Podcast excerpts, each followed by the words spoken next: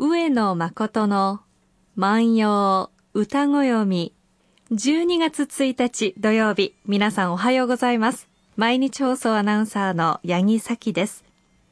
毎週土曜日のこの時間は皆さんと一緒に万葉の世界を楽しんでいきたいと思います。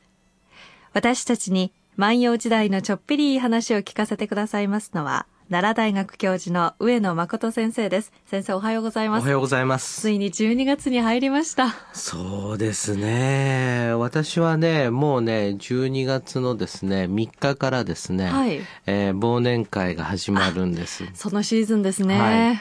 で、それはですね、私はなるべく自分が感情する忘年会は、早め早めという、えー、後になると混み合ってくるでしょ？確かに。うん。で、ですから、早め早めの忘年会ということで撮ってますので、前半のところに山があって、後半のところに山があって、えー、ただし私はそんなに実を言うと嘘だろうって言われるかもしれないんですが、実は下戸なんです。あ、そうなんですか？はい。そうでしたっけ？もう、あの、まあ、体つきと言いますかね。あの、風亭は、これ、あの、大酒飲みという感じで、しかも九州出身ですのでね。えー、なんですが、実は下戸なんです。そういう方は忘年会はどういうふうに楽しんでらっしゃるんですか？ところがですね、私は宴会は大好きです。ああ、飲めなくても乗れる。乗れます。で、大体飲んでない、私が飲んでなくって皆飲んでる皆さんと大体テンションが同じぐらいなんですよ。普段高いんですね。あの、それとね、なんか、あの、知らないんですけどね、私はね、司会が好きなんですよ。はい。よくわかります。はい。司会が好きで、それでね、なんか私が自分が司会をしていないと、なんかつまらなそうな顔をしているせいか、はい、司会の人が気を使ってくれて、先生、こっからここまでは仕切っていいですからっていうのね、あの、こともあるくらい、僕はまあ宴会が大好きなんかね、宴会っていうと、なんかその時しか話せないことってあるじゃないですか。そうですよね。うんうん、で、それは僕はすごく大切にしていて、えー、ことなんですね。それともう一つ私は、えー、っと、自分が幹事をするときに心がけていることが一つだけあって、ええ、それはですね、お料理でも、えっと、その飾り付けでも何でもいいんですけど、一つは季節がわかるものっていうね。はい、うん。だから、例えば、あの、お鍋でも、あ、これだったらね、ちょっとね、あの、料金はのせになるけどね、あの、白子を浮かしたお鍋にしてよ、とかね、あの、いうふうにこう頼んでみたりとか、なんかこう、その季節その季節っていうのが、こう、まあ、万葉学者であるがゆえに、まあ季節を大切にしましょうということなんですが、えー、っと、そうですね、歌の世界ってね、うん、ある現象、例えばね、花、花鳥風月ですね、ええ。えー、花が咲いたり風が吹いたりですよ、えー、雨が降ったりとか様々なその現象紅葉したりっていうのもそうですよね。そういうような現象によって何かが変わっ、はい、でその変わったことを気がついた。はっと思ったことね。えー、っとこの中でひょっとするとあの俳句とか短歌をやってらっしゃる方がいると思うんですがあのはっと思ったことをねあの、読むっていうのがやっぱり歌だと思うと、割とちょっといろんな時に、あ、こんなことでハッと思ったなっていうことを、あの、読んでいくとすごくいいと思うんですが、えー、そうすると何かで変わったっていう感じですよね。はい、はい。で、今日の歌はね、実を言うと、えー、梅雨と霜が出てくるんですけども、そのことによって何かがちょっと変わったっていう感じ。えー、それがこう読み取れればこの歌の味わいっていうのはよくわかるのではないでしょうか。えー、今日は牧野七の梅雨を読む1116番の歌なんですが読んでみたいと思います。ぬばたまの我が黒髪に降りなずむ雨の梅雨霜取れば毛につつぬばたまの我が黒髪に降りなずむ雨の梅雨霜取れば毛につつ、えー、解説していきましょうね。ぬばたまのっっていう言葉が出てきました。これは枕言葉です。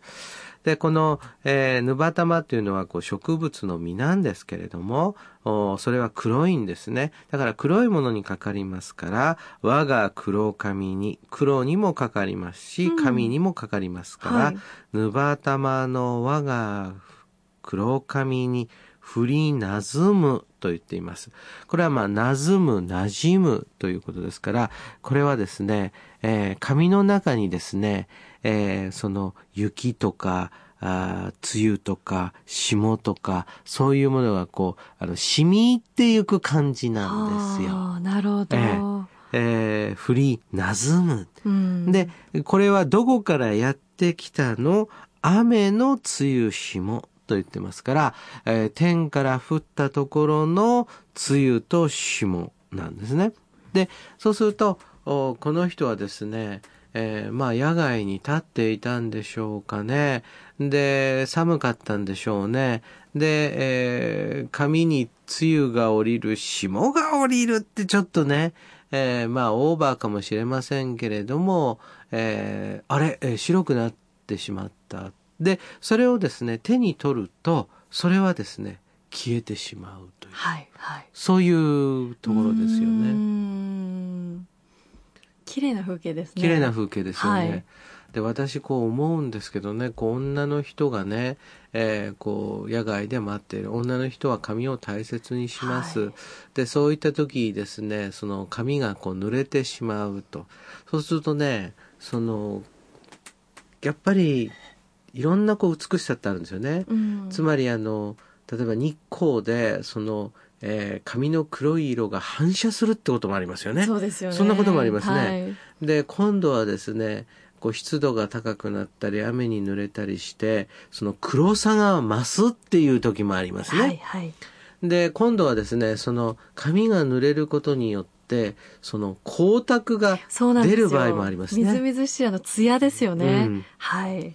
でそうするとねそういうものがこう染み入っていくとその髪が変化をしていくその髪のね美しさをねうんこう読んでいるわけですね。今でも黒髪に対する憧れっていうのは強いんですけども、うんこの時からそういう感じだったんですかね？そうですね。はああのね、髪の長さっていうのはね、その人類の中で考えるとね、それはね、その、頭を保護するっていう役割はあるんですけども、その髪の形とか、髪を短く切ったり長くしたりすることによって、宗教的な資格を表したりする。お坊さんだったり、シャーマンだったりするってことありますね。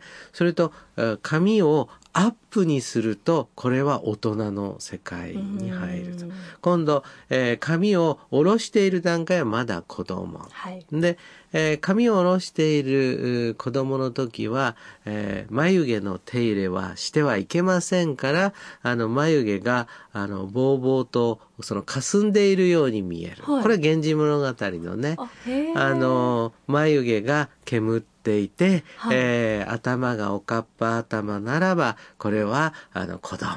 で、これをこう、噛み上げすると、おこの結婚ということになりますよね。で、眉もお手入れをするんですか？眉も、それからお手入れなんです。うんですから、これで考えると、その三日月の眉なんていうのを歌っているってことは、私はね、その、女、女よっていうね、うんもう大人の女よっていう、そのことを表すわけですね。はい女性の髪っていうのはその女の象徴でもありますからね。そうですあこの時からそういう価値観があったんですね。うんしかもその、えっ、と、自分で手入れをして、それをどういうふうに見せるかっていうのが一つですよね。はい。でも、もう一つは、それは、その、手入れではなくって、例えば、そうですね、梅雨霜に濡れてしまって、湿度を帯びて、その光沢が出出るとかですね、そういうのも一つだし、ええ。もう一つは朝寝髪といって、その朝ですね、その髪が乱れて、